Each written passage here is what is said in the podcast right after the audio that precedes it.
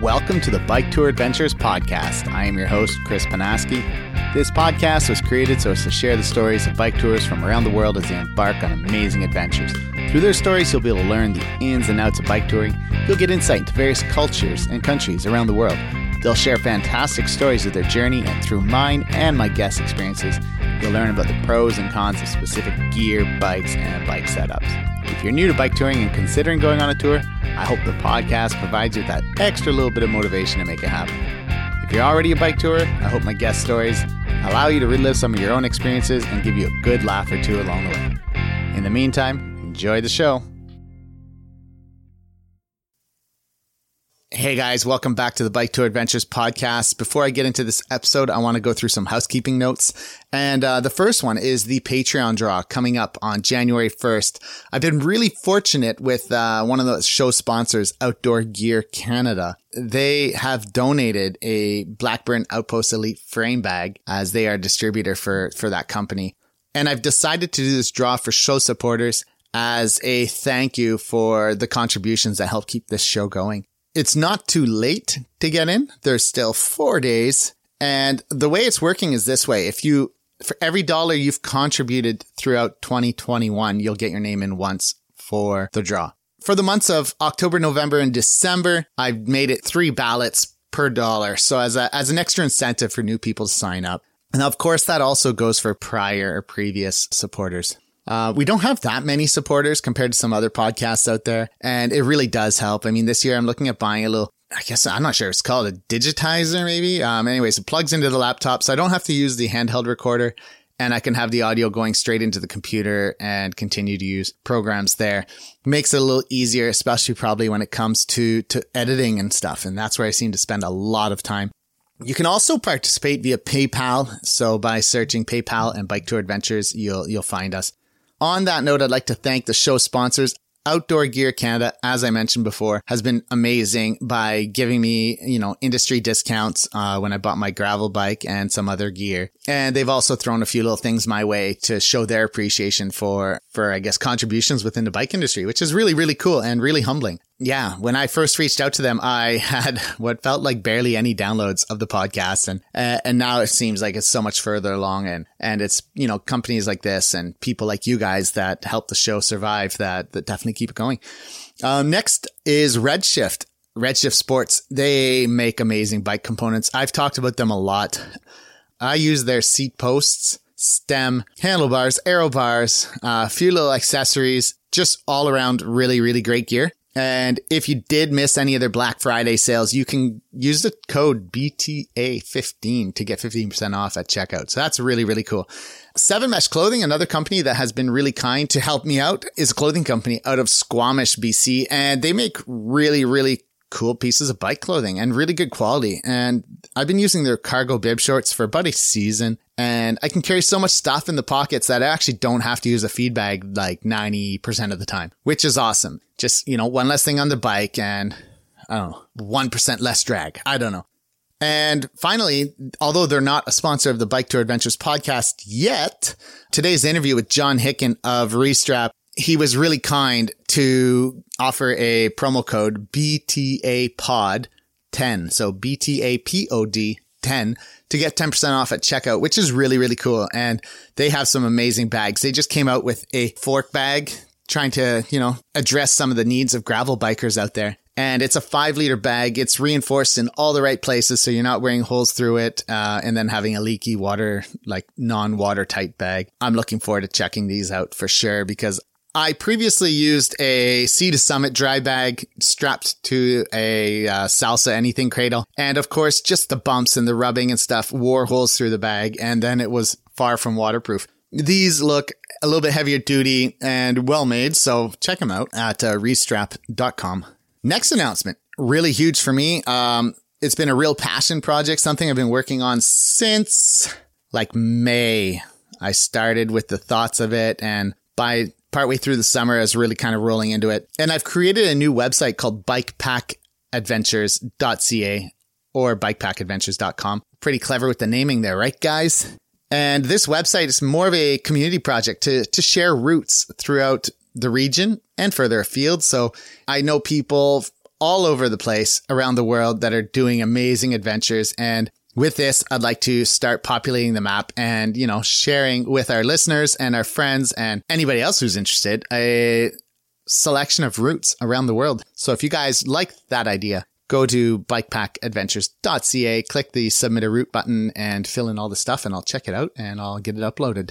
On top of that, I've created some loops of my own, some routes within the Quebec region here in the national capital area. And these routes kind of take us through provincial and regional parks, nature reserves, ski resorts, uh, back gravel roads, rail trails, and the seriously never ending cottage country that is this area really gives the riders lots of ways to to mix and match their routes and really provide you new challenges and things to see along the way. So for 2022, I've decided to have a grand depart, really just so so riders can share in the spirit of gravel biking and bike packing and and to give us a chance to to ride with new people, make new friends and, you know, share the passion. So 2022's grand depart, which will occur on July 3rd, I chose this date because the first is a holiday and it's Canada Day, and I figured people are celebrating with their families and stuff, and then they can travel on the second. Kicking off on the third makes sense. And uh, it's going to start in Chelsea, Quebec, which is a really picturesque little town on the edge of the Gatineau Park where I live. And, you know, you'll have three different distances to choose from uh, with varying degrees of difficulty associated. And these are going to be called the Canadian Shield 400, 1000, and 1300 Obviously, the distances are self explanatory. And if you're interested in knowing more, go to bikepackadventures.ca, check out the Grand Depart. And you can also find all the other routes I've been talking about, or lots of routes. Um, so you can kind of plan out your entire summer. I haven't made a sign up yet uh, on the website, but it will happen really soon. So, yeah. All right. That's it. On to the podcast.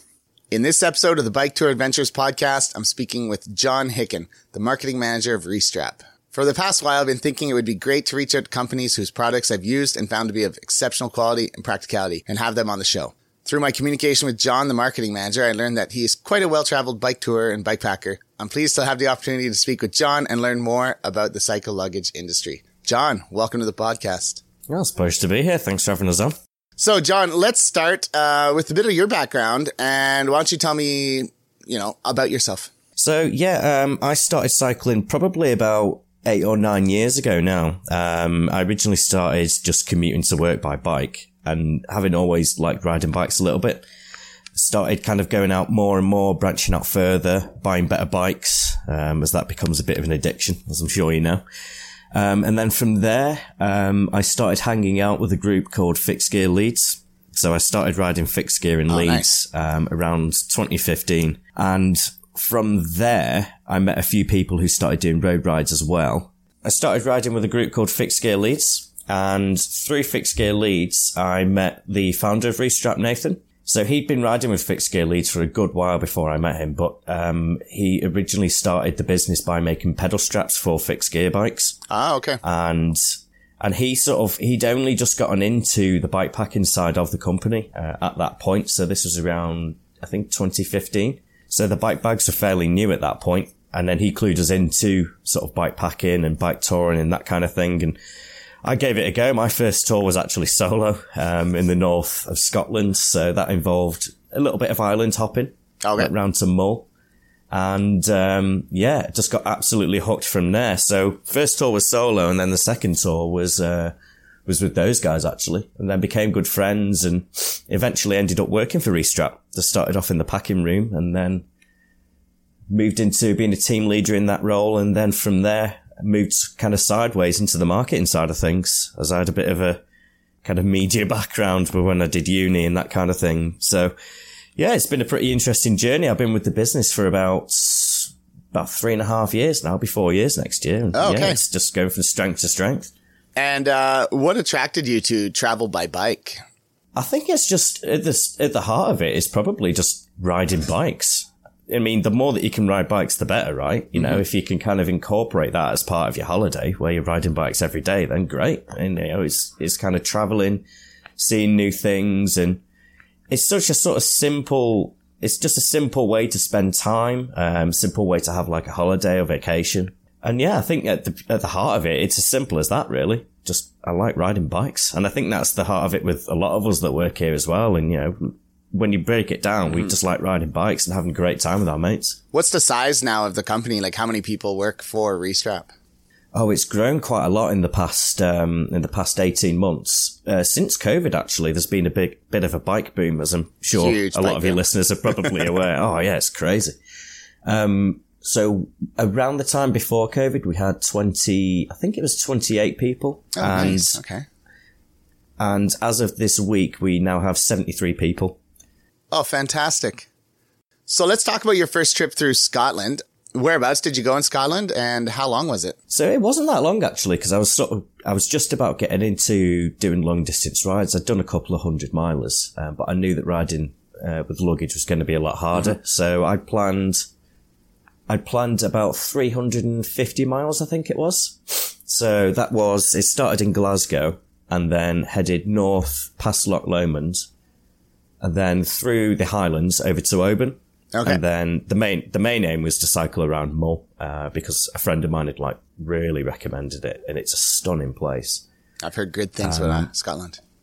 Oh, it's absolutely stunning. You, if you haven't been already, you've got to go if you get the chance. It's just it's it's quite it's interesting because it's quite sort of there's a good wilderness aspect to it, which is about as much wilderness as we get in the UK. Yeah. Um, I'm sure there's uh, over in Canada there's uh, there's a lot more wilderness to be had when it comes I to go like riding. five minutes from my house, I lose cell phone coverage. or maybe I 10 minutes. so, like, how far can you head from civilization where you are? Um, you're never too too far. I mean, I've I've created a bike route that goes um, that uses the Gatineau Park as one of the parts of the route, and you go through it. But I mean, you definitely at some points you just have no phone data, like no no phone cell coverage at all. So you know, um, but you can go pretty damn far. Yeah, it's it's pretty long. Yeah, I think some of the places in Scotland you can probably go. I think the longest you could probably go without a food stop. If if you did a gravel ride, it'd be a long way. Um, but if you're traveling on roads, you could probably go sort of 80 miles maybe without a food stop. Eighteen, like one eight or eighty. Oh no, eight, 80, 80, yeah, okay. 80. Yeah, yeah. Yeah, so I got to Mull. I was massively underprepared. Um, Okay.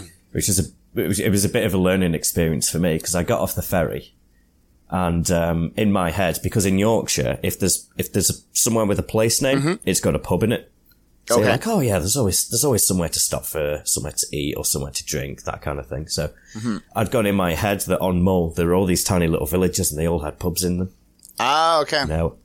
Yeah, it's not the case. So when you go on Mull, it, if the somewhere's got a place name, it's got a house with a phone box outside of it. so that was, uh, I think, 65 miles, um, having only eaten a Bakewell tart and uh, a cup of coffee. I was absolutely starving by the end of Oh it. but no, it was poor a, packing.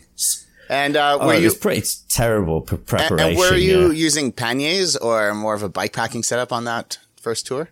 I've I've never used panniers. Okay. Um, so I I used um saddlebag, uh, bar bag, and frame bag, and that was it. Um, that's all the carry everything range was at that point. Um, so I used the sort of original set of bags that uh, the Restrap made. There's some there's some old photos somewhere. I'll have to send them over to you. Um, but yeah, I think I've still got those bags Oh, nice. uh, under my bed at home. So yeah, they've they've seen a fair bit of use since then. and are you a clip-in or flat pedal type person? Yeah, I've got the one-sided SPDs and they've got flat on the other side. I mainly use the flat for commuting to work and that kind of thing. But riding normally, it's, uh, yeah, it's always got to be clipped in. Oh, okay, it's interesting to hear because there's so many. Like I've been biking uh, since I was 12 or something, and like a lot of biking, and I've been using clip-ins for as long, maybe since 16. I had my first bike with clip-ins or something. And, um, and I, I talked to a lot of bike tours who, who use flats because, you know, they didn't grow up as bike tours. The, the bike is more of a tool to extend this way of travel. And, um, so they, they just use flats because it's not something they're comfortable with. But like, then that's I, I find like the distinction between somebody who I'm, in my mind is like, oh, they're a cyclist or they're a tour is like, oh, what kind of pedals do you use? it's I not solely a the lot of case, long but distance. I know exactly what you mean. A lot of long distance tourers do use flat pedals. Mm-hmm. And I think what that boils down to is they just want to wear their normal shoes. yeah, they don't have to carry that many extras or like an extra pair of bike shoes. No, exactly. And I think you've got the option of, um, like pedal straps Uh, as well, like when I ride, uh, when I ride a fixed gear, I use pedal straps. Oh yeah, do you know I'm any companies that make good pedal straps or? Oh, I, I, I'm not too sure, man. I ain't got a clue. Yeah, and what kind of bike do you use by any chance? Or what did you start with and how has that changed? Yeah, so I started with, um, I've always ridden steel bikes. I Okay. did try a carbon road bike years ago and I kind of sort of phased out of that side of cycling because at the time I had the carbon bike, I also had the steel bike, which I use for touring. Okay. Um, and then, you know, I'm sure you probably know yourself, once you make your bike really comfy for long distance, you can't, you can't go back to anything that's racing. Mm, hmm. it's hard. So I, so I, yeah, exactly. So I, I used, um, I used, it's a frame made by a local company called Aurelius Cycles. Okay. I've never heard of them. The, oh, you probably won't have. It's quite a small business that's, um, he was based in Leeds and now he's based, um, just on the edge of the Yorkshire Dales. So he doesn't make the bikes anymore. I've still got mine. And then from there, I bought a Brother Kepler, um, Brother Cycles, and I sold that last year and upgraded to a Fairlight Secan, uh, the, the one that they brought out last year. And it's, I've, I've dreamed about owning a Fairlight for years and being able to finally get one was just an absolute dream Okay. come true. And it's such a good bike. Absolutely incredible. It's always fun, like the, you know, especially when you're, when you're talking to somebody from, from another country where, Hmm. you know, they, there's a different market of, it's like microbrew beers. The bikes, you know, there's Oh, a whole different market of what are the bikes that people know about, you know? And, uh, so when people from the UK, sometimes you guys talk about bikes that like from these smaller factories or smaller, uh, companies. And I'm like, I've never heard of that bike, but because it's not a big brand, right? So it's the same as like when I mentioned a bike earlier, you're like, well, I wouldn't know that. No, I didn't even know of that brand at all. Um, so I think Fairlight are mainly based over in Europe. I'm not sure if they've broke into the US yet. yeah, I've never heard of them.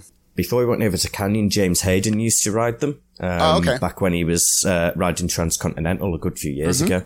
I think we actually sponsored him back then as well. And then he moved on from there. But uh, when he won his first Transcontinental, actually, we we we had sponsored him as a bike brand.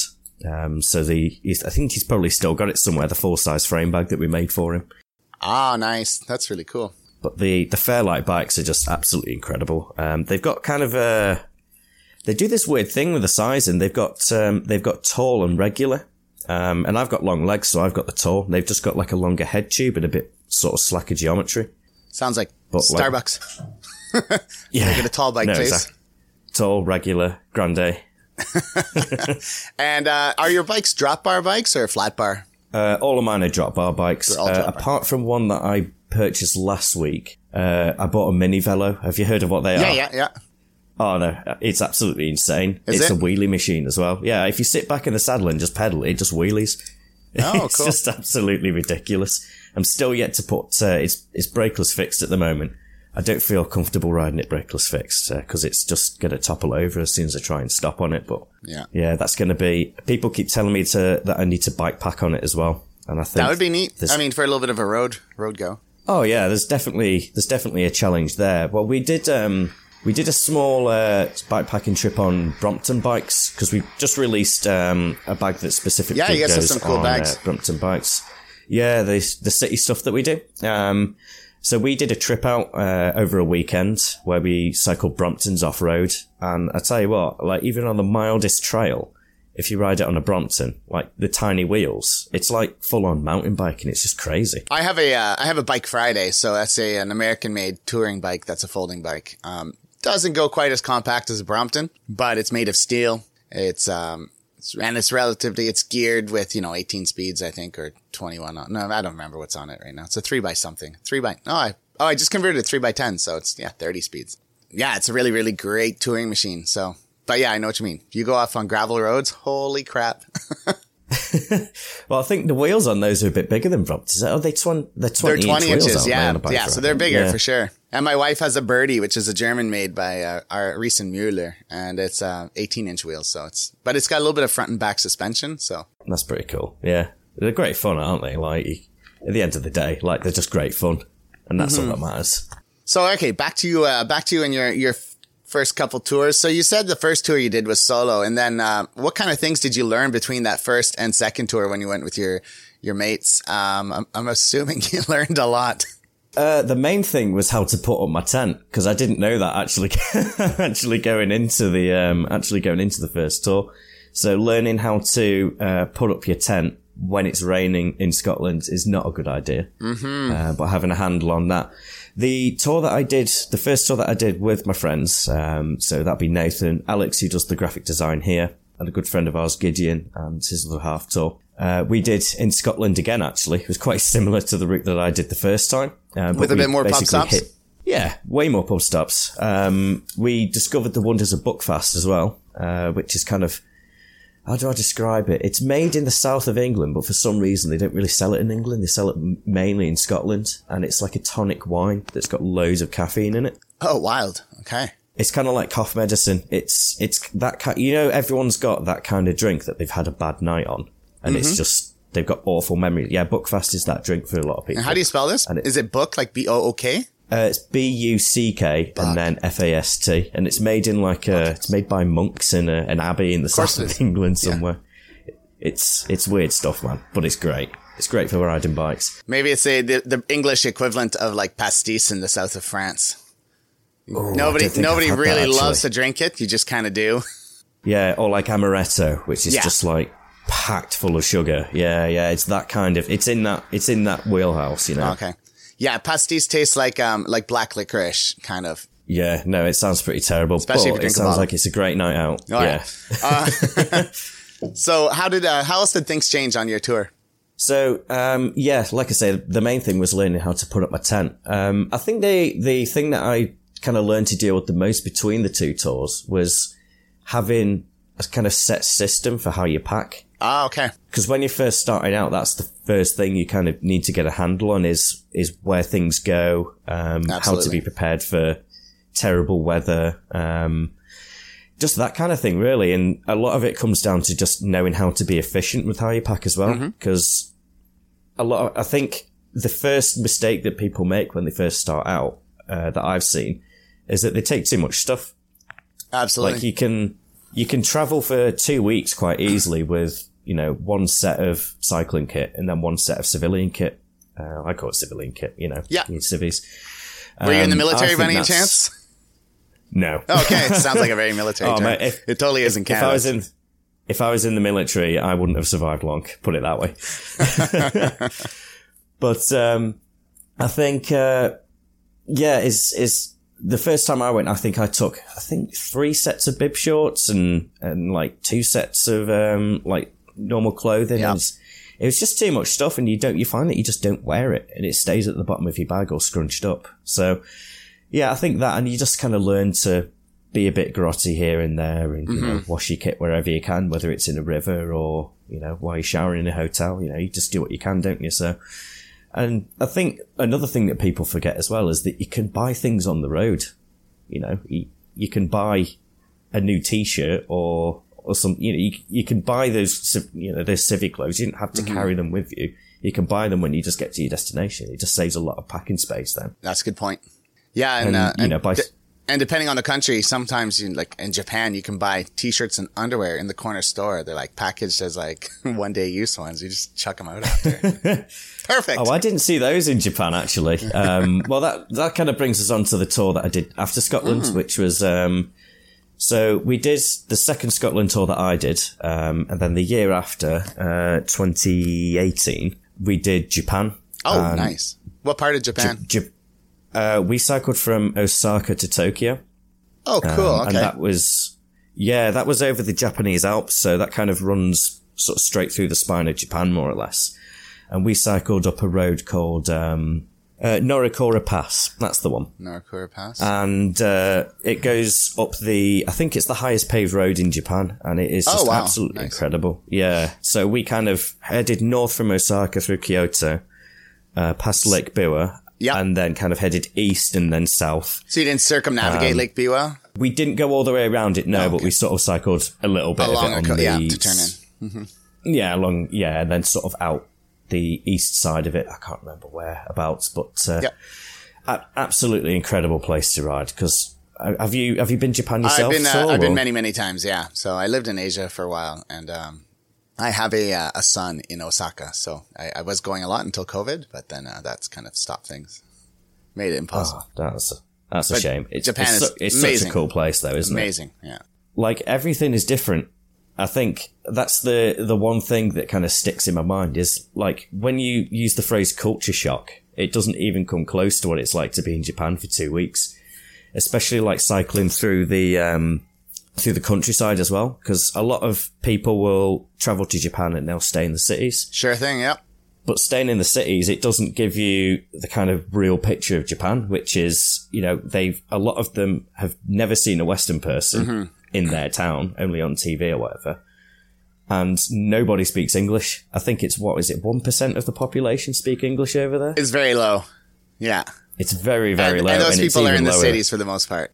Oh no, absolutely. And I think Osaka, we didn't encounter many people that spoke English, and Tokyo was probably the most. But everywhere else, nobody spoke English at all. 100%. But I think I think that's great because it immerses you in the culture a little bit, and you have to learn a bit of the language. Uh, did you guys do wild camping in Japan or did you stay in hotels and stuff? We certainly tried. Um, the first four days, we wild camped. Yeah, so we we wild camped the first four days, and then we kind of figured out pretty quick that uh, why camping isn't really a thing over in Japan because there's No. nowhere to camp. Just throw up your tent behind a convenience store on the side of the road or something like. yeah, we we actually we did that. So the first night we couldn't find anywhere. So having been to Osaka, you probably know of the river that runs um, between Osaka and Kyoto. You know, there's that park on the left hand side. So we'd cycled along that.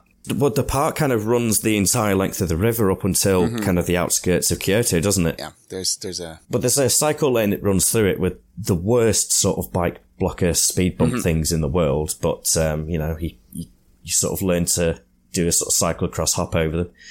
And then, yeah, we carried on on there and we found a motorway bridge and we figured that there wasn't really anywhere else to camp. So we just set up our tents under the motorway bridge. Yeah.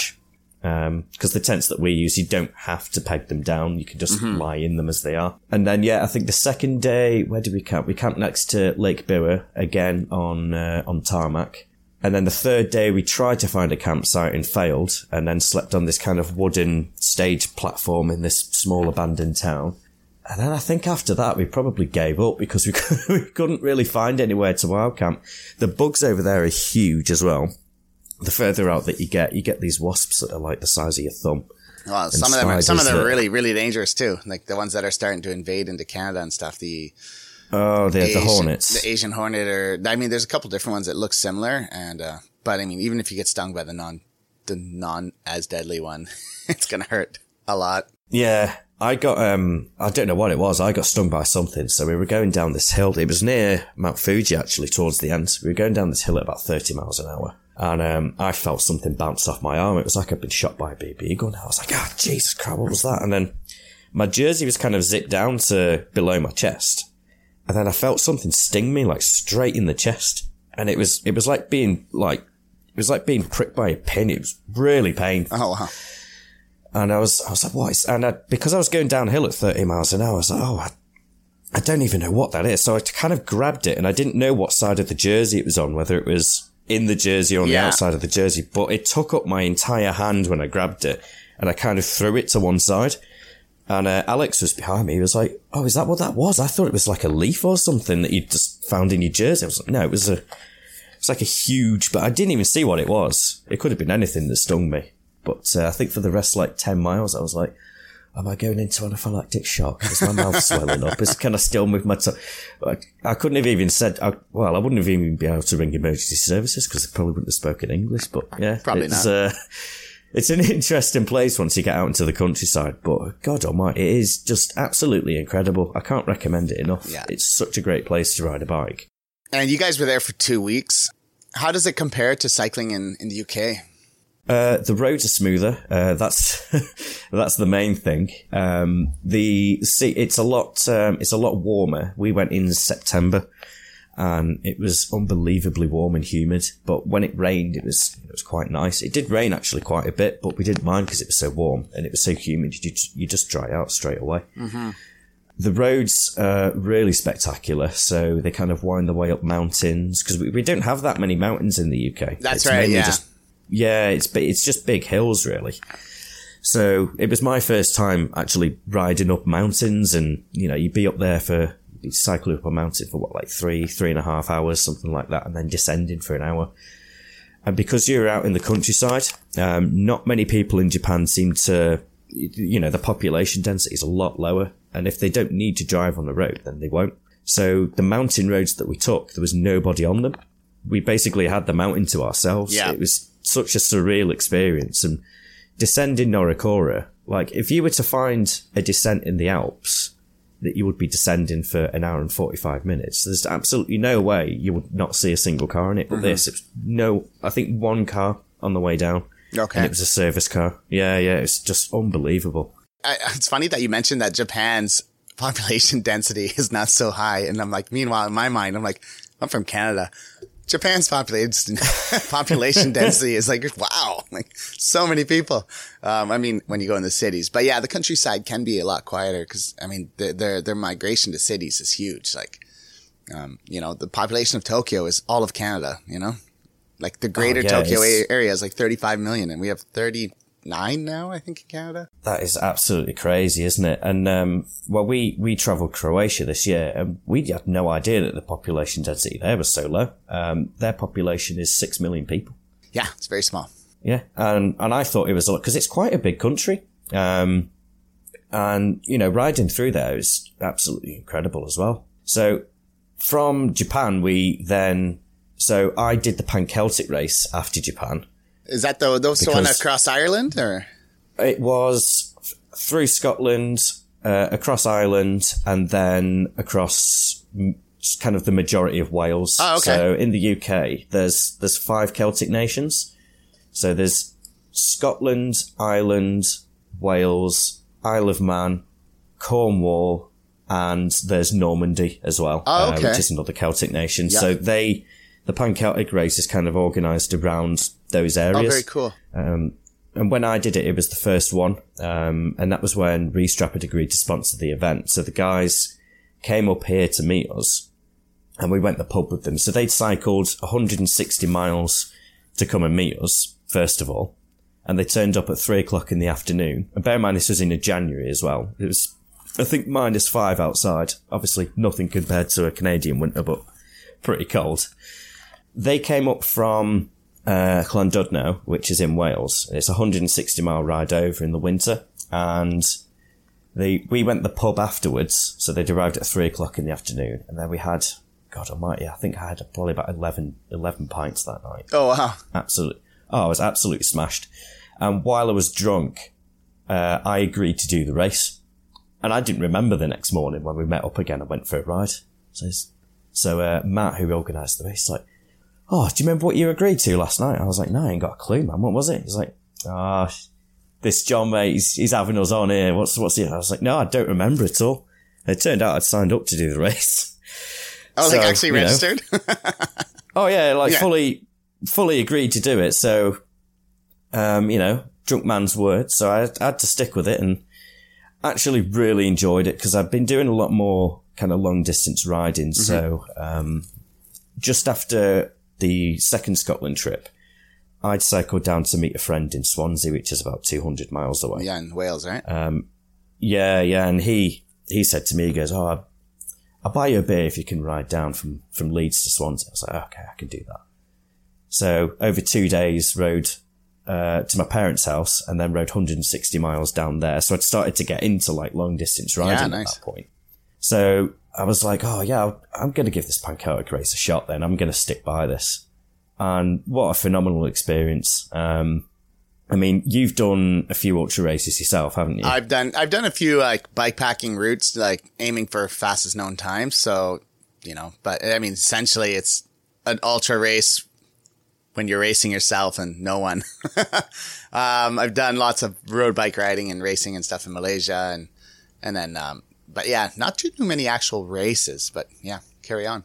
Is that something that you'll be looking at getting into then? Because I mean, you know, racing the clock is, you know, they call it the race of truth, but I think there's something about being hunted down by another racer that's, uh, it's it, it's an amazing thing to Yeah, keep I you w- going. I would. Um, I'd, I'd like to do. I mean, it's not much different. Like when you look at, in my mind, when you look at something like the Great Divide mountain bike race or like um the Great Divide and like the route, riding the route and racing is not so different because you're racing your own clock.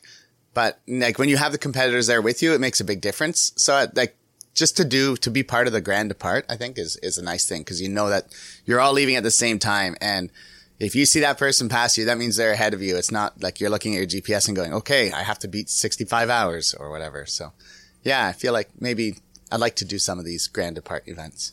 Yeah. Would you ever give, um, is it the Great Divide that um, kind of goes from uh, uh, Jasper to to Mexico kind of thing? Yeah, yeah. Would you ever do something like that? I'd like to. So yeah, with the new bike I'm going to build, that is the the hopeful plan. But maybe oh, I'll be like 44, 45 by then because uh, you know we're about to have a baby, so I'm definitely not going to do that in the next year or two. But for example, even next year, I have events planned. So I've got three to four events on my radar. Even with the new baby, we're going to travel across country and once I set my wife up in the camper or something, um, or with some friends somewhere, she can have the baby and the dog, and I might go for like two, three days, you know, and just crush out a race, and uh, which is a bike packing route as well. Um, so that's the hope. Yeah. Yeah. Well, why don't you drive uh, really far away and then race them home? While they drive in the van, you can uh, race them on your bike. um, Canada's really big. I drove. I rode most of the way across Canada two years ago, and um, I did 5,500 kilometers in just over a month. Uh, just over a month, including rest days, and I only covered like half of Canada. That's crazy. Well, I, I, rode north first, so I mean, I rode north and then I rode east. Um, so I, yeah, I had quite a ways to go to get home still. no, fair play, fair play. So, how did you do in this uh, this Celtic pan Celtic race? I didn't do too bad actually because I went into it with um, a pretty poor level of preparation, to be quite mm-hmm. honest. Because as soon as as soon as I start riding a bike as part of training, I sort of stop enjoying it really because you the, the purpose changes. I, I like to ride bikes for fun. Um, yeah. So as soon as as soon as it becomes not fun, I'm not interested. Mm-hmm. So so I kind of did a few long rides beforehand and tried to do the rides that I would normally do, but then sort of eat less and faff less. So I would kind of be like, oh, I can do a 70 miler, but can I do a 70 miler without stopping? You know? Right.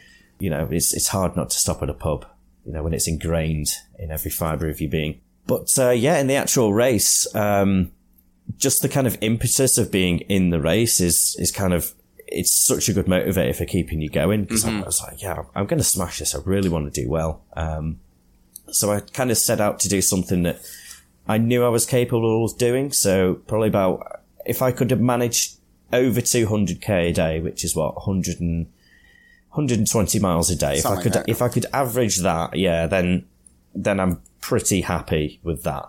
And, you know, I'm, I'm still going to be getting the sleep that I need. There's still enough time to get the food that mm-hmm. I need. And I'm not absolutely smashing myself to bits, which I still ended up doing, to be fair. Yeah. Um, the first day I did 140 miles. The second day through South Scotland, I did 160 miles. Oh, nice! Wow, that's long. It's a it's, that wasn't too bad actually. It was the weather and the road surface which was terrible because okay. in South Scotland, um, there's a one of the counties there, Ayrshire. They don't seem to know how to surface roads. I don't know what it is. They just fill potholes in and then just don't flatten it out. Mm-hmm. So you've got potholes and then reverse potholes and about 120 miles of it kind of it grates on you a little bit. Yeah.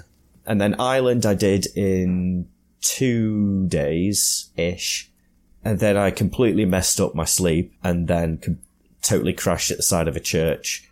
And then from Wales, I then crashed again and kind of caught up on my sleep from there and then sort of smashed the last half of it really. So it was, it was a real roller coaster of a race, but it was great fun. Absolutely loved it. Apart from the bits where I didn't get enough sleep and um, absolutely murdered myself. It's kind of like when you started bike packing, like all these little mistakes that you don't realize you're doing and that you learn as you go to your next event. Well, like doing a, a bike race like the Pan Celtic teaches you so much about, you know, the importance of sleep and managing that, especially, but then as well, like how long you stop for, at places and how many kilometers you can ride in a day and um, until you do one like you've done now, you don't really know. So, you know, failure, well, it's not real failure. It's, it's I mean, cause it's growth, right? So. Yeah. it's a, it's an interesting, yeah, it's it's a good way to look at it because, you know, at the end of the day, like I've been saying, you know, probably about fifteen times already, that you know, the, the long and short of it is, you just want to have fun when you're going out there. For sure. Um, but if you've got if you've got a different set of goals and objectives, if you if you're going out there to win, like I was never going to win. Some of these guys that do the ultra races Oh, are sure. just absolute machines, aren't they? Um, but I wanted to do as best as possible, and and you're kind of learning where things can fall by the wayside. So, like you say, with your sleep or how much time you waste, really is is is a big one when racing because you can all of a sudden stop for five minutes here, five minutes there, and all of a sudden you've wasted two hours. And It's it's, just amazing. it's crazy how much that time adds up, isn't it?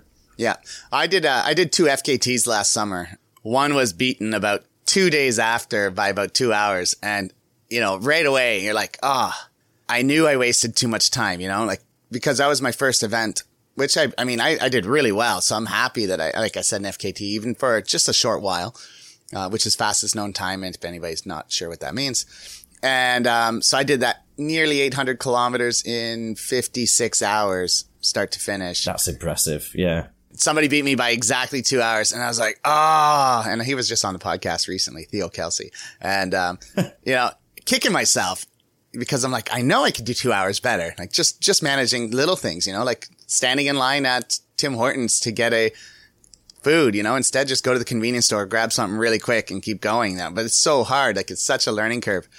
And then, uh, the other FKT I set, somebody beat it towards the end of the summer um, late summer, early fall, maybe. And they beat it by about four hours. And I'm same thing again. I'm like, oh, I know I could do better. I can beat that. Like, so it's it's funny how your mind works, but at the same time, there's so many other rides I'd like to do that, you know, it's life. I I, I know I did well, and I'm able to do well, and I just have to improve certain little tactics as well. It's like like you said, the rest stops. Man, they kill you because you, you can waste a lot of time. I, I bet you know exactly where those two hours, where those two hours are in that ride. Oh, yeah. I bet, I bet it's a, oh yeah. Yeah.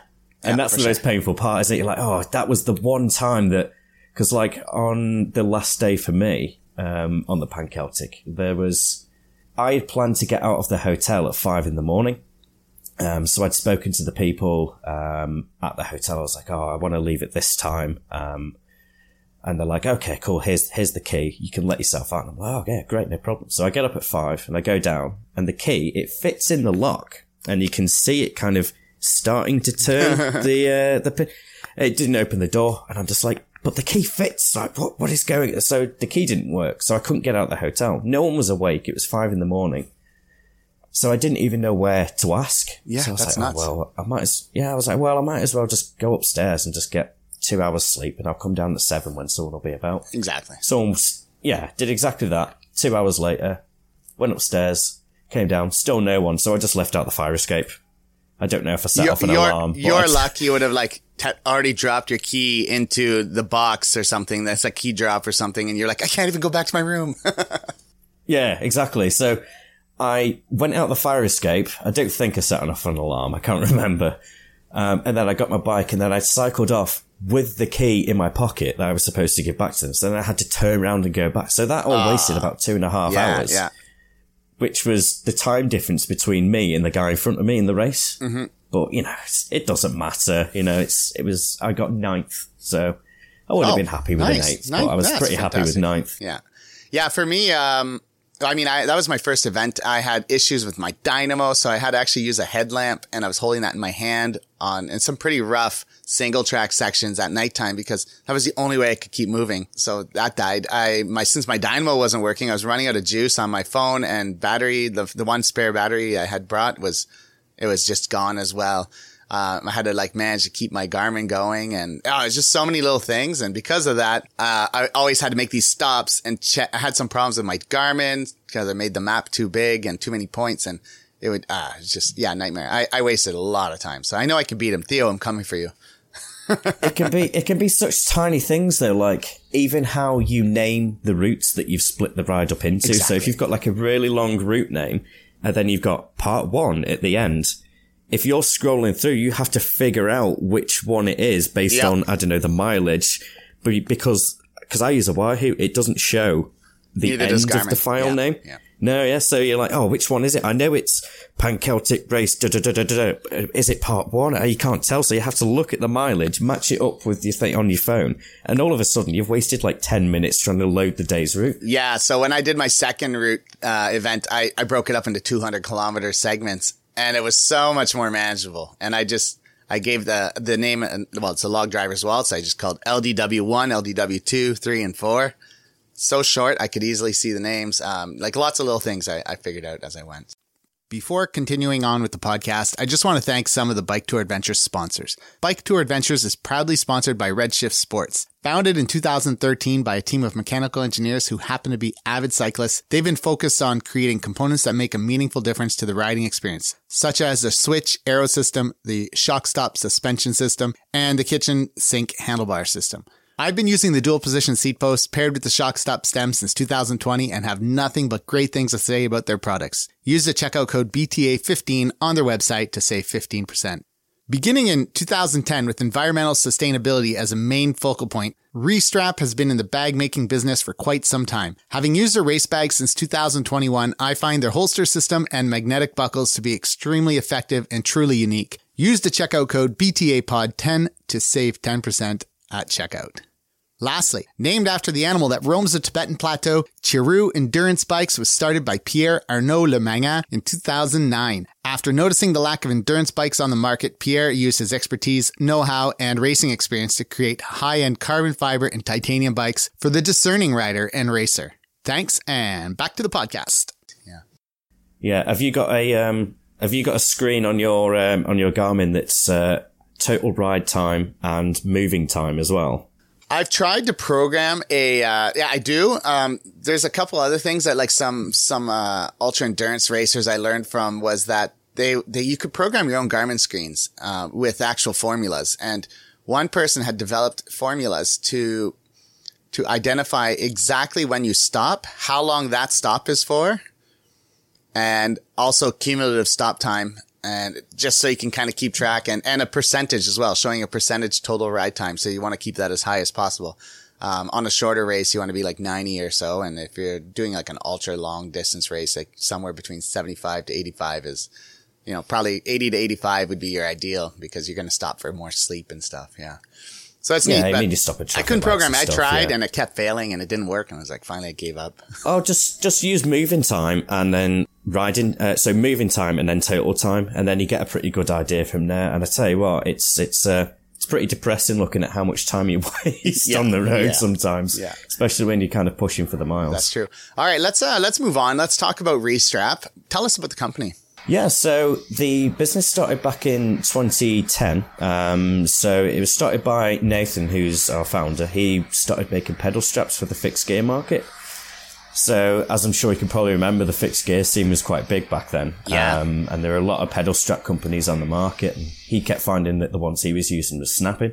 So, his solution was to use car seatbelt. So, back then, it, that had involved him going to scrap yards and cutting seatbelt out of the cars in the scrapyards and climbing through, you know, smashed up car windows and grabbing it that way. And obviously we don't do that anymore. We do, we do essentially reclaim the seatbelt. So it is effectively still recycled mm-hmm. in a lot of ways. It's a seatbelt that can't be used elsewhere. Okay. Um, but that's, that's where the company started is, uh, he started making those pedal straps. We've actually still got the first pair in the workshop uh, hung up on the wall as kind of a memento. Nath's a bit of a hoarder, so yeah. Well, it's neat though um, because so many people would have sold it and gone, "Ah, oh, I wish I would have kept that first pair." no, exactly. So yeah, it's uh, it all started from there, um, and then with is that the where the name comes from? That, like re-strap, so like reusing a car strap or a seatbelt strap. It is, yeah. So it's like recycled strapping essentially is where the name comes from. Um, and then from there, he started making kind of uh, sort of accessories, um, some of which we still sell as well um, for fixed gear. So there's like a bottle holster that clips onto your belt. Oh, so I saw that. Yeah, carry a bottle on fixed gear. Yeah, and um, uh, what else was the bottle holster? Uh, yeah, and a lock holster, which is essentially the same mm-hmm. sort of concept, really, but small accessories, and then eventually luggage from there, and things have just grown and grown over the years. Okay. So, uh, what year? Uh, you said it was around 2015 or so that they, they kind of established themselves as a cycle luggage company or started to that, kind of delve into that market? That's right. Yeah. So Um, from riding the fixed gears, I know that um, Nath cycled from London to Paris uh, with a few mates, and he was carrying like a backpack at the time, mm-hmm. and having making having to start to make to his having made his own luggage at that point already, he decided to kind of set up the luggage on the bike, which is you know is the logical solution. So you're not carrying it on your back and it's uncomfortable and you have a sweaty back. so he made his own backpack for that ride. Uh, it was a loader bag, I think, which is kind of like a big messenger bag. Yeah. Okay. Um, but but that was it was him and a few mates, and they were all carrying backpacks okay. and riding fixed gears uh, from Paris, uh, from London to Paris. Um, but from there, I think he got the bikepacking bug and sort of having a holiday on the bike and you know traveling by bike and you know conquering that distance and conquering that challenge and obviously moved into uh, the luggage side of things from there and once the carry everything range came out, which was originally the uh, frame bag, bar bag, and saddle bag. Okay. Uh, things things just took off from there, and it was a case of kind of filling those holes in the range, and and by keeping everything in house as well, there's a lot of control over the production that we have, and we still do that today. So a lot of the sort of thought process that goes into our products is we'll go on a tour, we'll try it ourselves, and we'll think, oh, you know, this, this didn't quite work or, oh, I, I kind of wanted to carry that in that bag. What, what could we do to make that bag work in that way? And because we do everything in house, we can test it, you know, in a day, for mm-hmm. example. So a lot of our prototyping and testing at the moment is kind of problem solving, figuring things out and solutions. And there's lots of, I mean, I'm sat in the, uh, the sample room at the moment speaking to you, but there's lots of samples here that have, you know, they're pretty crazy ideas and some of them work, some of them don't, but because we're able to try them and test them ourselves, it's a really good way that we can kind of implement that design philosophy into our products as well. Yeah, I guess that makes sense because uh, otherwise, you know, if you were outsourcing production and you had to send that out and get one back and then try it out, like the, the timeline just becomes really, really long before anything ever gets done, right? It does, yeah. So th- there's a few things that we have tried over the years, like um, making racks was one of them. It just because of the way we operate and how we like to design our products, it's it's a difficult way for us to kind of work in some ways. So, you know, the normal thing would be you would send you would send a design off, you would you would get a sample back, and then you'd have to look at the sample and go, okay, this this works, that doesn't work, and and that kind of thing. And getting to that end goal of an idea doesn't work can sometimes take 9, 10, 12 months. Um, but whereas we can do things ourselves, we can do that in, in the case of a couple of days, essentially. Yeah. Because, and that's what gives us the edge over our competitors because we can react quickly. Um, you know, we can, we can test things out that they might not try. You know, we've got a lot of tooling and technology that we use as well. Um, so there's, there's so many ways that we can kind of try new things out and see what works and what doesn't. Okay. And that's, that's what it's, it's exciting for us.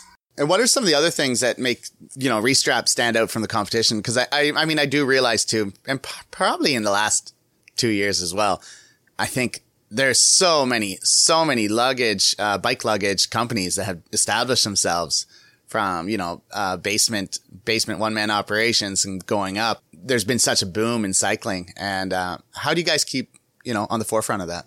Well, we like to try to portray to our customers that we're as genuine as you know as, as it gets essentially we design build and ride everything ourselves and by like i say similar to earlier as well as talking about that those design changes and being able to react to things we could do that with our customers as well and we know that if our customers feedback something that doesn't work for them as a customer, we can change the design. Um, we have done on a few occasions. The race saddlebag that we brought out. Oh, I love it. Um, the, the, well, you've used it, haven't you? So yeah. you know the foam pad that comes with it that goes against yes. the saddle rails. Yeah, yeah. It, it originally didn't have that, but a few, a, a few things of feedback that we got with it was that the bag was rubbing on the saddle because it holds so securely. Yeah it was almost to its detriment because it was kind of being abrasive against the uh, the actual holster. Yeah. Which, because it's effectively made out of a mix of plastic and fabric, it's not that much of an issue, but like aesthetically, it gets a little bit scuffed. But that's why we added that foam pad. And the foam pad actually makes it sit slightly more secure because mm-hmm. over time it conforms to the shape of the saddle rails. So Oh, good point. Yeah. by hearing the customer's feedback of that and then going out and t- t- trying and testing that solution, you know, we've got to that point where, you know, the race saddlebag sits, I reckon is probably the most secure saddlebag on the market. since you since you brought up that race saddlebag, I, I have to say, like a buddy of mine uh, works in the bike industry and he has contacts, I think, through your distributor here in Canada, and he got set of uh, the saddlebag and the uh, the aero bar bags, and I borrowed them uh, for the log driver's waltz, which I did um, here in the Ottawa region for that FKT, and then after I used them to go to Quebec City and back with a buddy of mine, and we did that. That's a thousand kilometers, so I did it in about four days with one rest day in the middle, and um, yeah, really good. Like they're just amazing. So like just I'm blown away at how sturdy and secure they are. The thing I learned about the the Aerobar bag or is that I used it as a feed bag once and put all my food in there. And as it got empty, then it kind of started sloshing around a bit inside the harness. So that was just a learning thing on mine. And I would say, you know, like, well, use it to store light stuff and don't use it as solely for food. Cause when you run out of food, it just ends up to be like this empty bag on the front, which is not ideal. Yeah, it's a tricky one because um, it's it's a crazy. Well, it's not crazy. It's it's one of those things about bag design is that you can't have one bag that does everything. Yeah. So, like the Aero bar bag, for example, it's a it's for anyone who doesn't know who's listening. It's it's a dry bag that goes in a holster. So the dry bag, they're great for storing your clothes, baby bag, and all that kind of stuff. That's kind of a set volume. But if you're storing food in there and it gradually the bag itself gets less full and then becomes smaller and smaller and smaller, the holster's still the same size. Yeah. So that bag's purpose is to effectively carry your clothes or your Sleeping luggage, camping whatever, equipment, Yeah. yeah. all that kind of jazz. So as a food bag, um, you'll find that the frame bag or the top tube bag, you know, is, is going to be the better option. So they're the ones that you can reach at while you're on the road as well. Cause, you know, the dry bag in a holster, you can't access that Yeah, while you're yeah. riding. So I, I was trying to carry food for for a long haul, and um, to to yeah, it was just it just didn't work in the end. So that was a that was a huge revelation, and you know, and at that point, even though I was passing near my house at one point, I'm like, oh, I can't switch it up because that would just be that would be against the the spirit of the the ride. So I just suffered with that same you know setup. wasn't able to really change it at that point until the next time I rode. So just the way it is. But yeah, well, like you were saying earlier, that's just one of those things that you chalk down to a, you know, a learning experience is you, you don't pack that thing there anymore because Yeah. it didn't work, but then you pack it somewhere else and it does work. So it's, it's, it's those kind of learning experience that we, that we try to kind of put across into our products that they're designed for, you know, we try to design them for to sort of to carry everything, which is, you know, why the carry everything range is called carry everything, but there's not one bag that's going to do everything. Um, For sure. and it's it's you know by being the people who that actually use our products we like to think that we've got the best customer service out there as well because we can answer those questions in such a fine tuned nitty gritty you know we, we can go down to the real details of oh yeah you can put that in the frame bag but i won't put that in there for this specific reason or do you know what i mean? It's um you know by having that experience is we're we're in the best place that we can to offer the best products and offer the best customer service as well. When did you guys create this race bag system? it was almost off the back of the Pan Celtic race. So we'd been working on a set of sort of race related products before then. We, we knew we wanted to make kind of lightweight bike packing bags.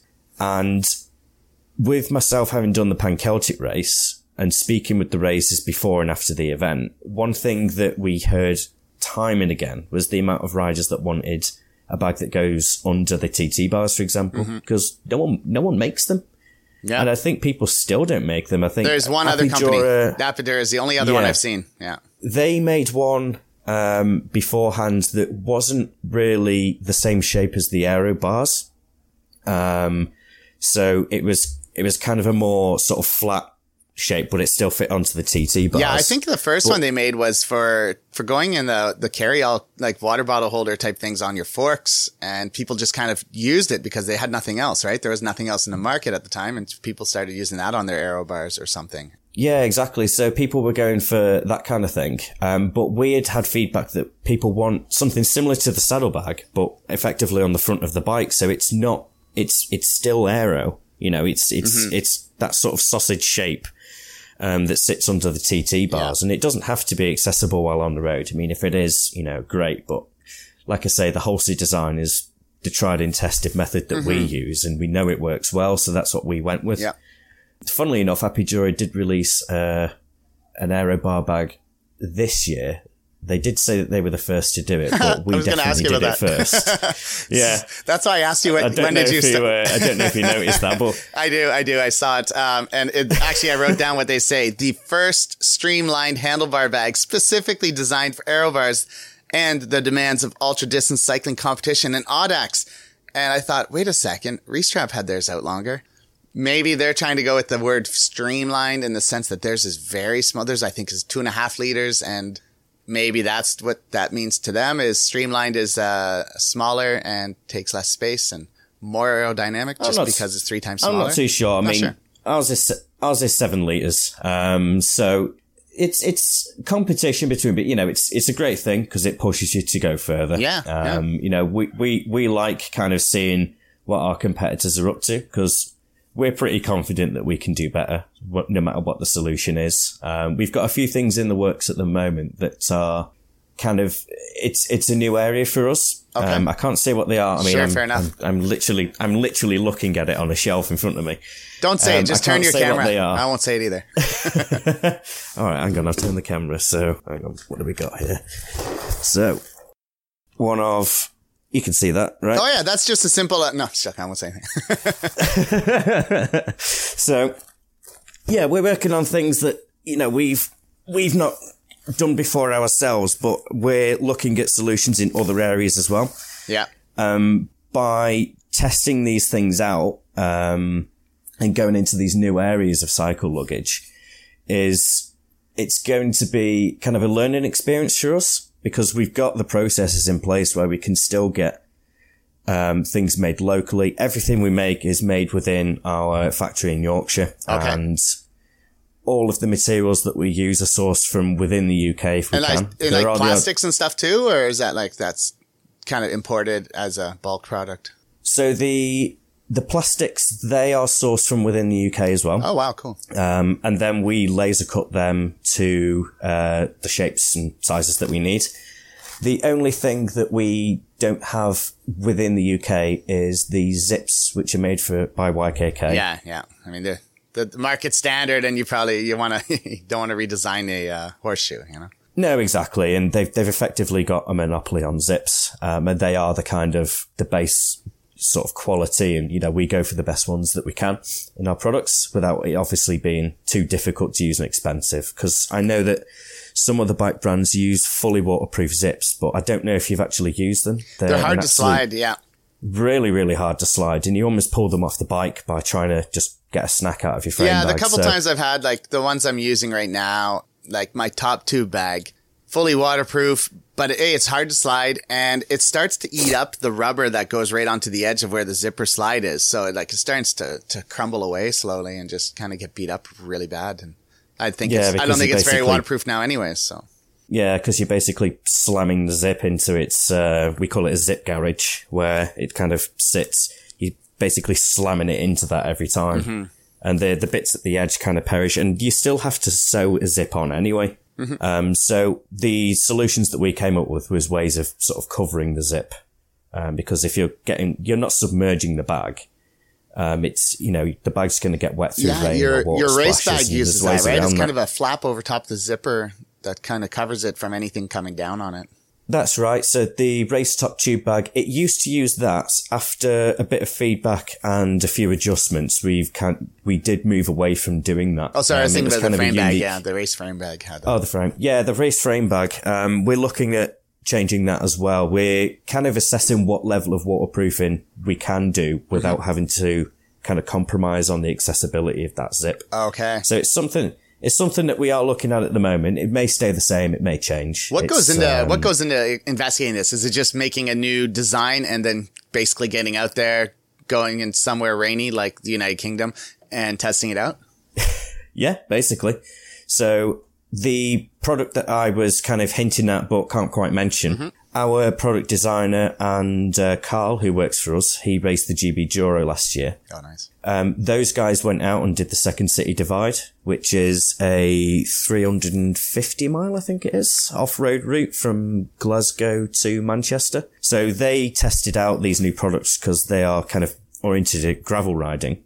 and they tested them out and put them through, you know, a pretty tough test of five days straight off road. Sweet. Going through puddles and all the rest of it. And, you know, one of the products that they were testing, it did fail, but we know where it failed and we're able to adjust the design and tweak things and, you know, bring the best one to market that we can. So it's, uh, it's, yeah, the long and short of it is because we all like riding. Mm-hmm. Um, in the office, we're always buzzing about something that's, you know, just come out or a new route that's available or, you know, stuff like that. We're all buzzing and, and excited about it. So any chance to go out and ride and test things out is, you know, everyone's jumping on it. It'll just be a case of, you know, Danny, our product designer, he'll sit there and be like, Oh, I've just thought of this idea. Is anyone off out at the weekend? Yeah, yeah. All right. Here you go. Test that out. And, you know, oh, we'll nice. go out and test it and try and smash it to bits essentially. So yeah, it's, um, that's, that's kind of the testing process. You know, last, um, a couple of weeks ago, we tested out our, uh, Brompton bag by taking it off road and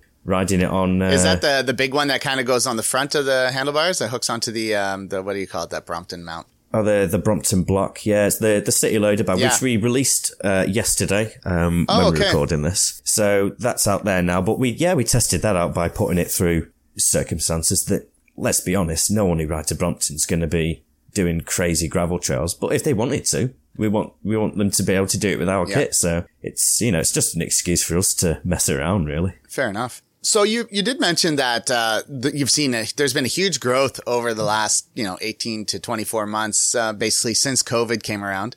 How has the company had to adapt to the the market demands? Because I I think things probably went a lot more bike packing than touring because people are kind of constrained by borders. Um, what are your thoughts?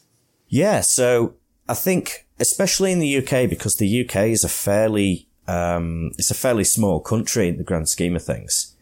So the idea of a staycation when you can't go overseas was mm-hmm. something that definitely you could tell it was something that resonated with a lot of people and anyone who was cycling at that point was probably thinking about trying out bikepacking for the first time and it's you can definitely tell it's something that's gone across the whole market because you know as we were chatting about earlier, you can't get any components.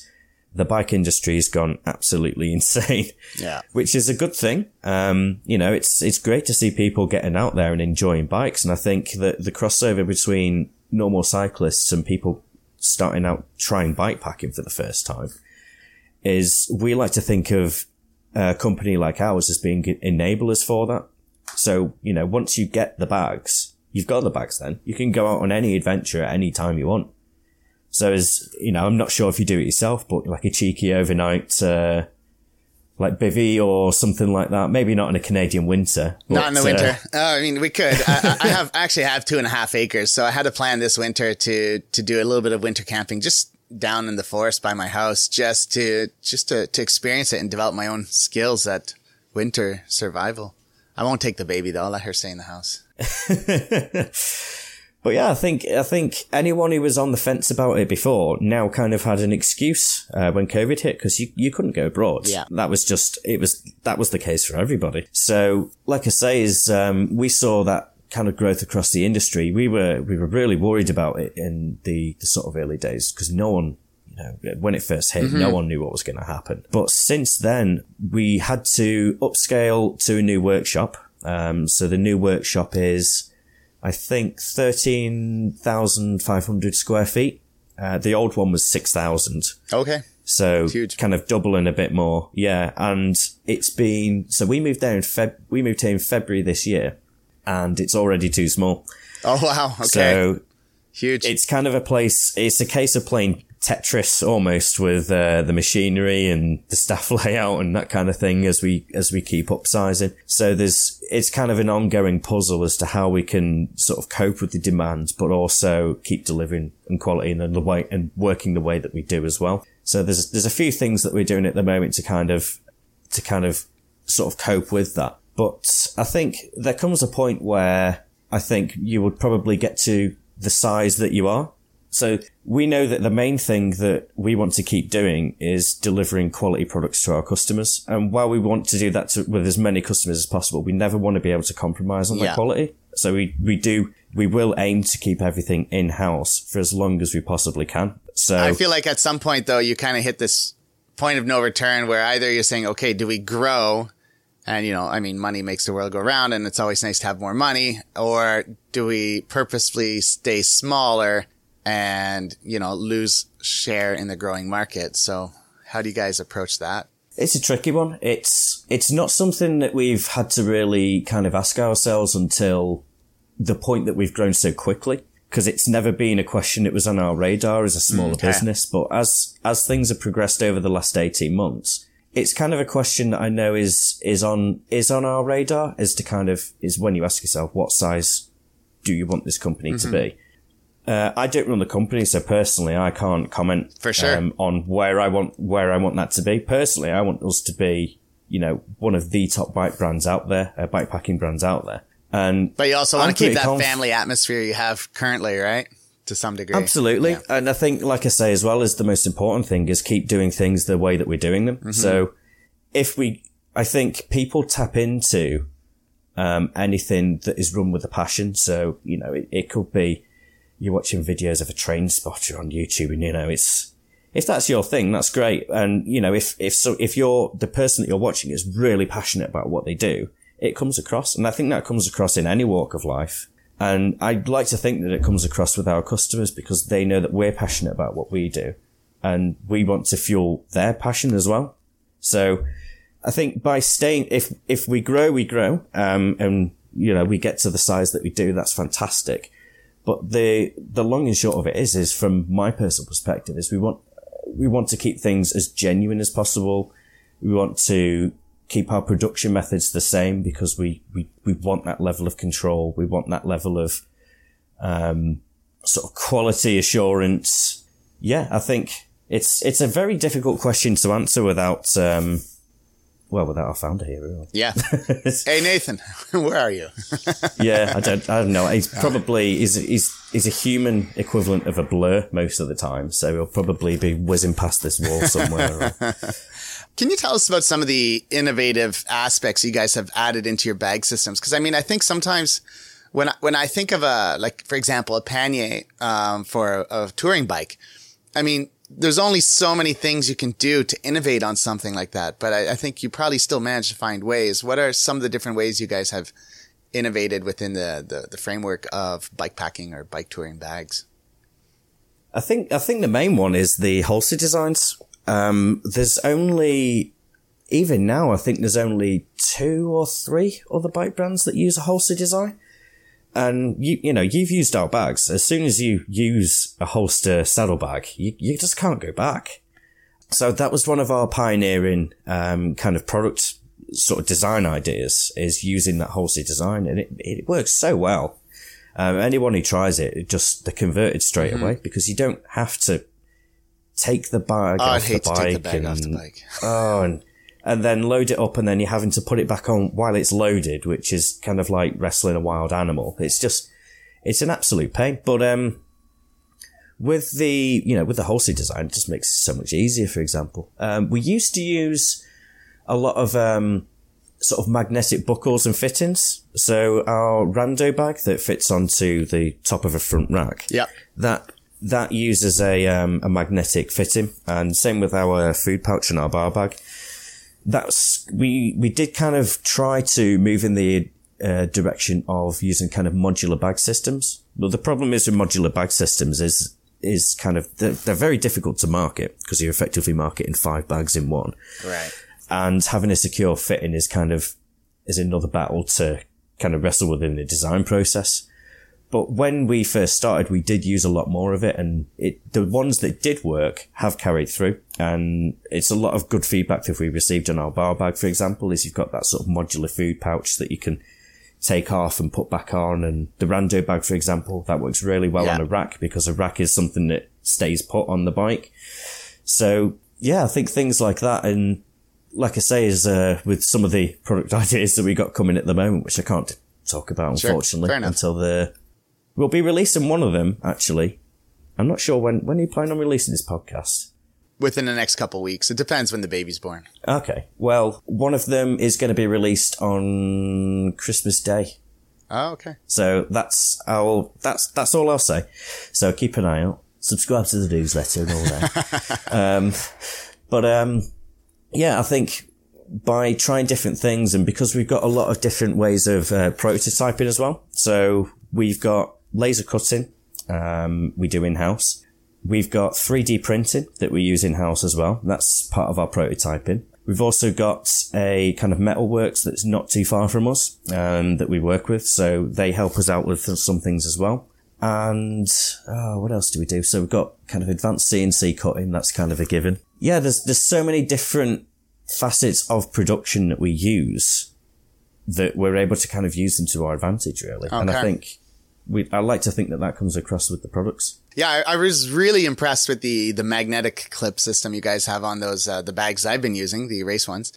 Really secure. Like I, I can't just I can't wow it enough. Um, and what I did was like uh, what I mentioned when I was saying the front bag was getting low and kind of deflated because I was I was using it as a food storage.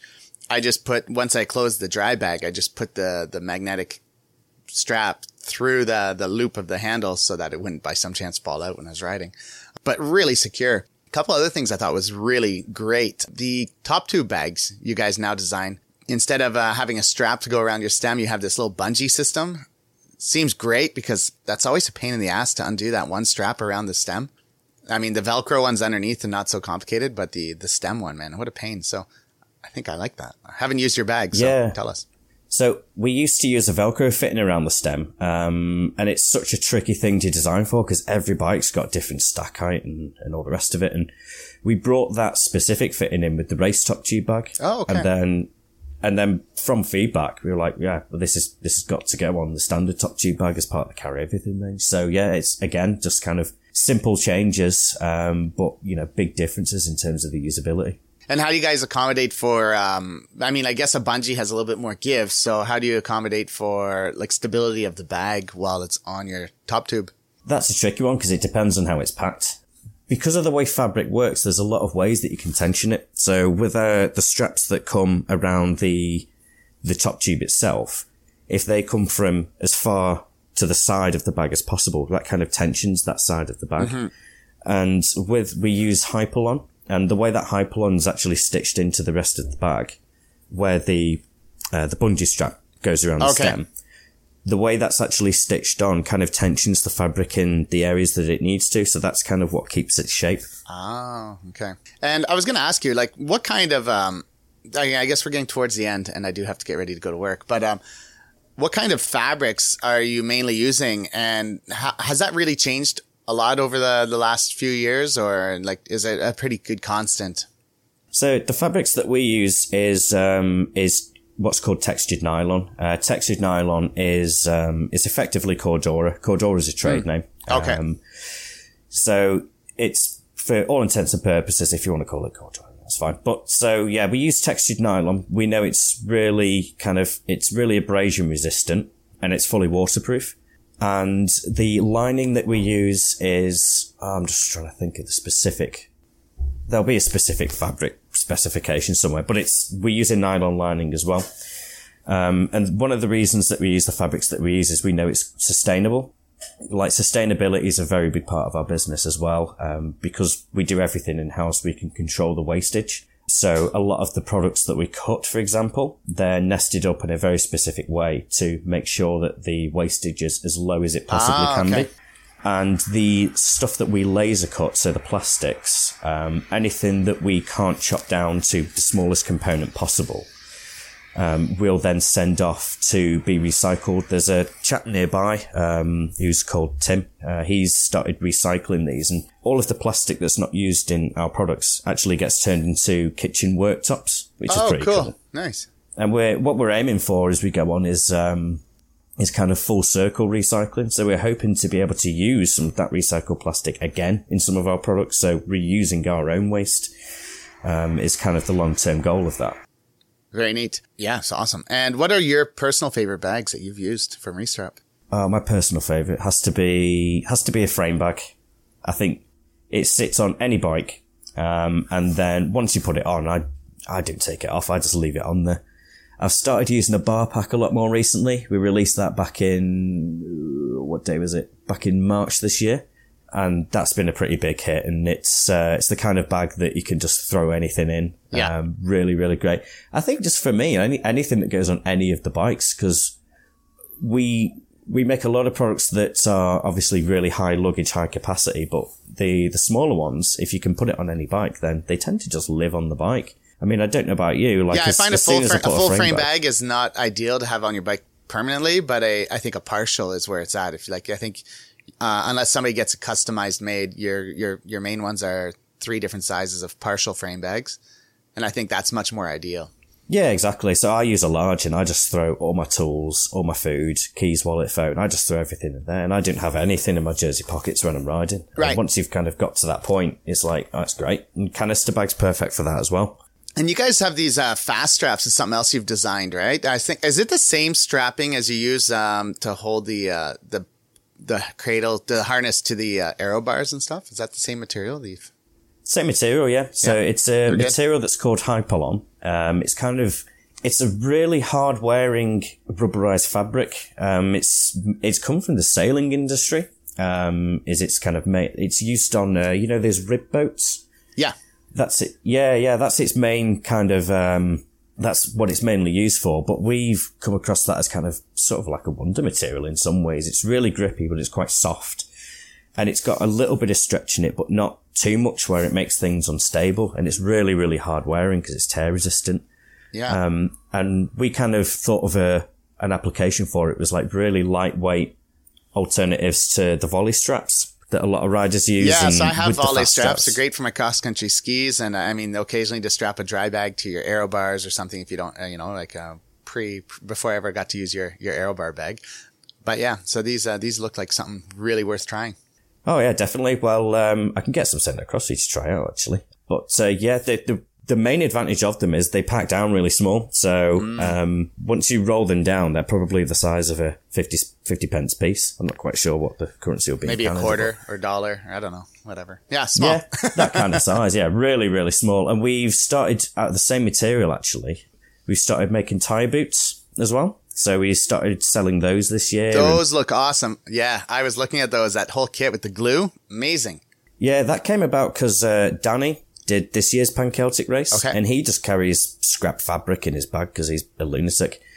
Um, and he encountered another racer who'd torn the sidewall of his tire, Ah, and he came back and he was like, "Oh, do you know what? I've got this idea." And straight away went on the laser cutter and cut out this design for the tire boot kit, and yeah, it's cool. It was done. Very cool. Yeah, that and your water bottle, the magnetic water bottle holder you guys have designed. Uh, I was looking through that uh, last few days, and I was like, "That is sick! Like, such a brilliant idea! Like, just I think something like that had been kind of designed in some aspects before. I mean, well, maybe as a quick release, I have something by Topeak that's a quick release water bottle holder, but nothing. And maybe I saw magnetic once before, but I don't remember for sure. But yeah, very, very brilliant. Yeah, well, the reason that we use those is because we know that when you're carrying a frame bag, uh, that sometimes it makes the water bottles quite tricky to get out. But because the they they're originally made by Fidlock, but we source them through our store as branded up as ours um, restrap. But because they use that turning motion to get the bottle off the well, I won't call it a cage really, but you know what I mean. To get the yeah the mount because you twist it to get it off, you don't have to kind of move the frame bag out of the Mm. way, so it makes it makes it a lot easier to use when bike packing. Yeah. So for me personally as well, like I had to get, um, like side mount or side load water bottle holders in order to, to kind of achieve that same thing. But then if you hit something, uh, these are pretty good. I've had some bad ones before, but if you hit some really gnarly trails, you could just bounce out a bottle. So It can, yeah. And the thing is, side loaded ones, you have to get good ones because if you get cheap ones, it feels like you're going to break them every time you pull Mm-hmm. a water bottle out. yeah, I got some carbon fiber ones, so they're, they're pretty ace. Let me ask you, uh, in your photos of the fast straps, you guys had a like submarine type sandwich strapped to the bag. Is that kind of how English people travel with their food to work? Oh yeah, Yeah. yeah. Do you not do that stuff? Would it work with, So would, would it work uh, with a kebab? Oh, it'd work with anything. Oh. So I think we we've got an ongoing challenge to our customers, and anyone is welcome to to send us silly ideas of silly things that are fast strapped to their bike. Um, we've seen what have we seen? Bottle of wine.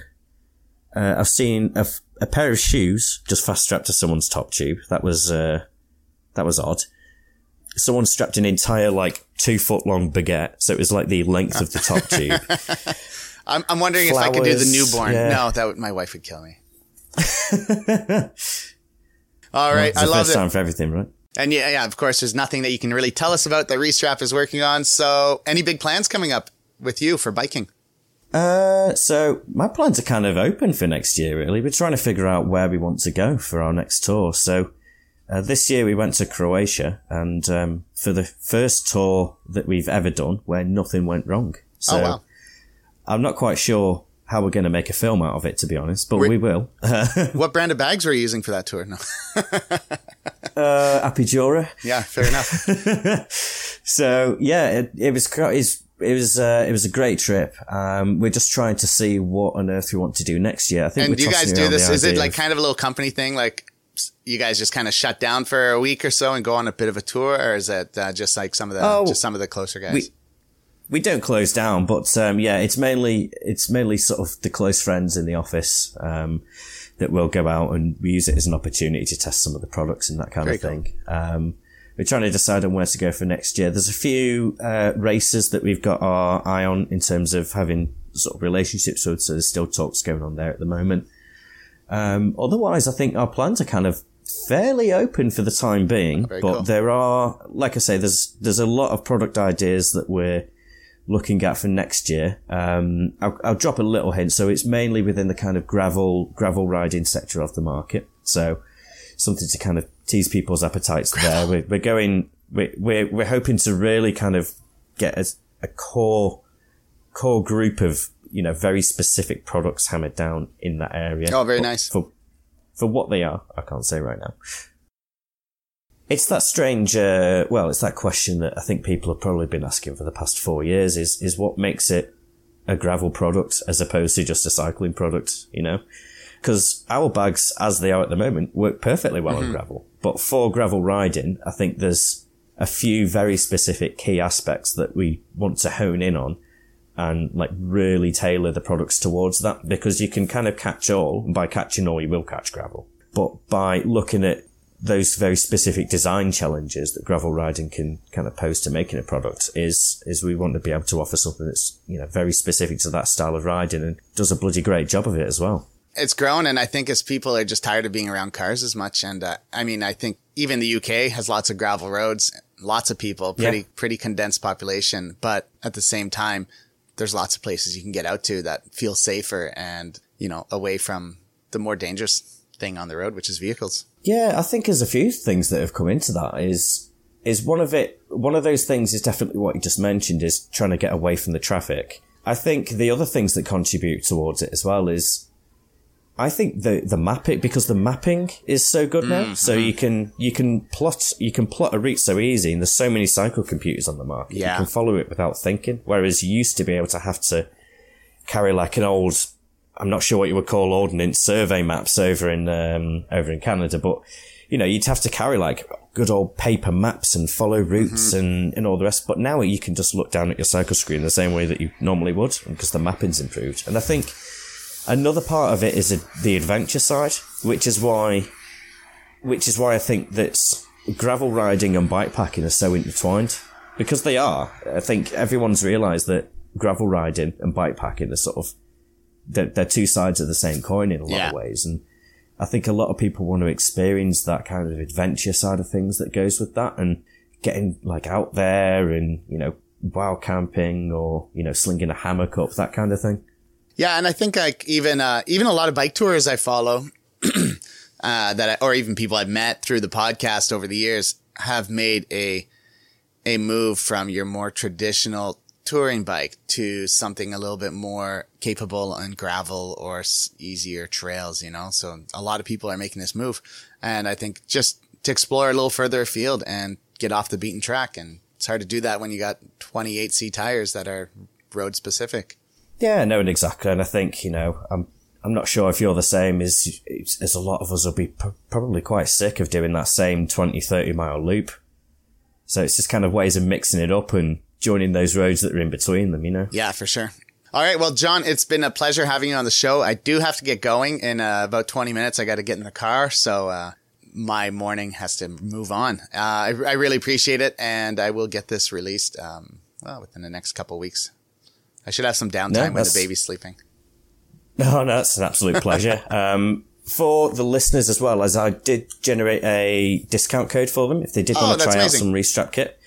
Uh, so the discount code, um, I'll send it to you if you want to pop it in the um, in the description or anything like that. But it is uh, all capital letters is BTA Pod ten. Perfect. So if people did want to try out some of our kit or see what silly things they can fast strap to the uh, top tube, um, then yeah, head over to our store and use that discount code, and that'll give you ten percent off. Amazing! I will uh, add that, and then once I release it, I'll put it on social as well, just uh, for for the followers. Talk to you later soon. Cool. Uh, Bye. Thank you very much. All right, guys. I'd just like to thank once again John Hicken for taking this time with me today. I know he's a busy man here. He's uh, he was at work while while doing this, and there were a few occasions where where noise disruptions happened or some background noises. But you know that is part of the podcast game. So thank you, John, for for sharing so much information about uh, not just the company but your own adventures I'd also like to once again thank the sponsors of the show, Outdoor Gear Canada, Redshift, and Seven Mesh Clothing. You guys are awesome. And uh, I really do appreciate all the support you have given me and uh, keep it up. On the next episode of the Bike Tour Adventures podcast, I'm actually interviewing a really interesting guy. He's um, pretty well known in the Ontario bikepacking scene not just a bike tour who's biked in many countries around the world, from Sri Lanka to Myanmar to New Zealand, Costa Rica, Colombia, Canada, of course. He's a route designer and he's designed some pretty awesome bike routes in not just Ontario, but also Costa Rica and Colombia. So this interview will be with Matthew Cady. Uh, tune in to check it out. I think you guys will love it. Without any further ado, that is it. Have a fantastic day and, uh, that is all. Keep on pedaling. Bye bye.